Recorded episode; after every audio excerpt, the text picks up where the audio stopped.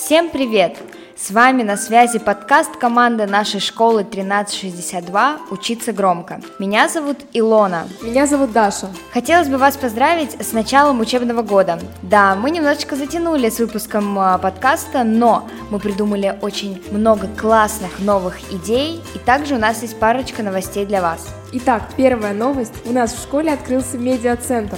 Теперь мы можем снимать классные видео и записывать подкасты в отдельной студии. А также ребята из 10 медиа-класса будут помогать нам создавать новые подкасты, поэтому ждите. Ну что ж, Сегодня мы поговорим о кибербезопасности. Мы расскажем вам, что это, научим беречь личные данные, не делиться информацией с незнакомцами, а также не нарваться на мошенников. Итак, начинаем. Даша, а ты знаешь, что такое кибербезопасность? Ну, я думаю, кибербезопасность — это что-то связанное с сайтами, интернетом и мошенниками. Почти правильно. Но если рассказывать полностью, то кибербезопасность — это защита компьютеров, сетей, программных приложений от э, каких-либо угроз.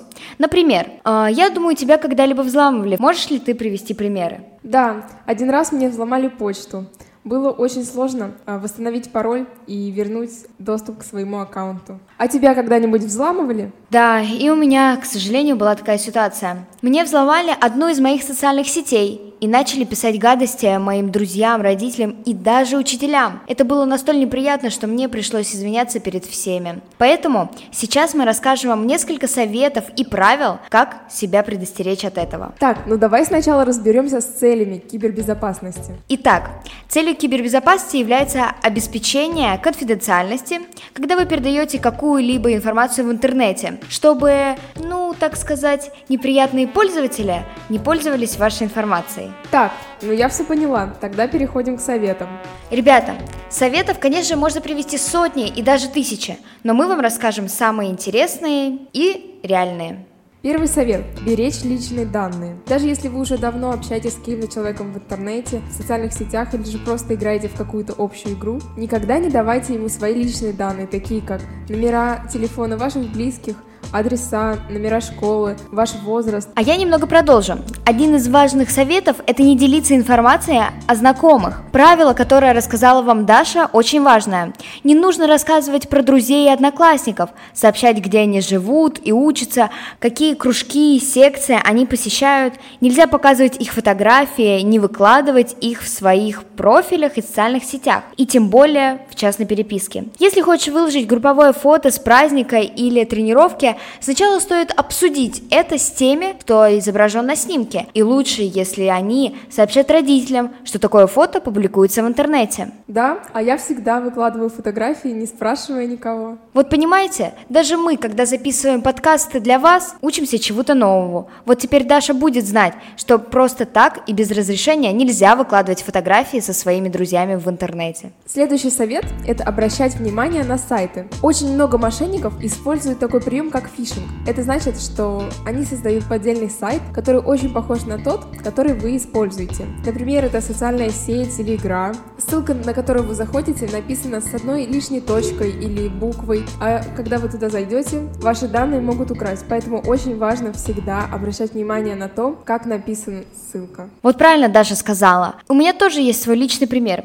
Однажды я открыла подозрительное письмо, но ничего подозрительного тогда я не заметила, конечно же. И вот вот, меня взломали. Поэтому очень важно фильтровать информацию. Это не открывать подозрительные письма, игнорировать сообщения, полученные от незнакомцев, и не переходить по ссылкам, обещающие много интересного за бесплатно. Да, я согласна. Сейчас мошенники активно используют интернет в своих интересах. Они могут обманывать людей и манипулировать ими, давя на жалость или страх. Поэтому не стоит слепо доверять всему, что пишут в интернете. Но никогда не забывайте о вежливости. Даже если вы оказались в какой-то неприятной ситуации, не стоит грубить и стоит держать свои эмоции под контролем. И даже если вам не нравится разговор, можно всегда заблокировать человека. Да-да, ты все правильно сказала. Но и общаться с чужими людьми не стоит.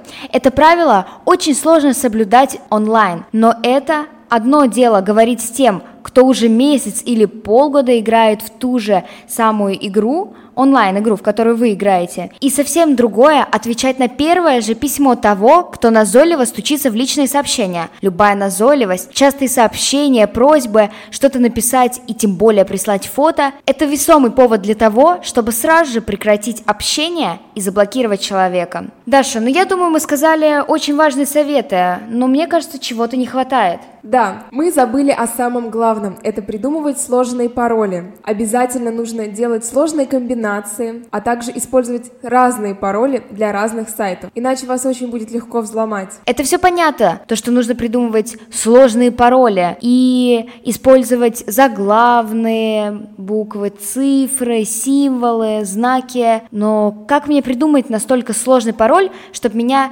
взломали не через день, не через два, но даже не через год. Для этого есть специальный сайт, в который вы можете зайти, и он сам сгенерирует вам пароль и даже покажет, за сколько вас могут взломать. Вот это да, это очень удобно, надо воспользоваться. Я думаю, мы дали очень много полезных советов, и стоит перейти к интересным фактам о кибербезопасности. Илона, ты знала, что каждые 39 секунд происходит хакерская атака? Конечно, я это знала, я готовила подкаст с тобой. Ладно, на самом деле до этого я не знала. Мы реально узнаем много нового, когда записываем подкасты вам. А также в мире ежегодно теряют около 600 миллиардов из-за киберпреступности. Даша, а ты знаешь, что такое уязвимые сайты и защищенные? Это когда замочек стоит. Да-да, более 80% сайтов имеют уязвимость, которые могут быть использованы для кибератак и могут с легкостью выкрасть ваши данные. Эти факты показывают, что кибербезопасность является критически важной областью в IT-индустрии. Она важна не только для бизнеса, медицины, но также и для нас, обычных пользователей, ведь мы храним там телефонные номера, банковские счета. Я думаю, никому бы не хотелось, чтобы их деньги были украдены. И напоследок самое главное. Интернет – это лишь еще одна технология. Поэтому на онлайн-просторах не стоит делать того, что неприемлемо в повседневной жизни. Шантаж, вымогание денег, травля. Да, это все верно, поэтому всегда оставайтесь человеком. Злоумышленникам трудно противостоять в одиночку, поэтому здесь важна поддержка близких. Главное, не бояться говорить об этом. Надеюсь, у нас получился классный выпуск и вы получили достаточно много новых знаний. Да, я тоже так считаю. О, мы совсем забыли вам рассказать самую главную новость. Теперь у нас есть свое сообщество в ВК. Учиться громко. А еще медиацентр Эхо Коридора. Там вы можете оставлять свои комментарии, понравился ли вам наш выпуск или не очень.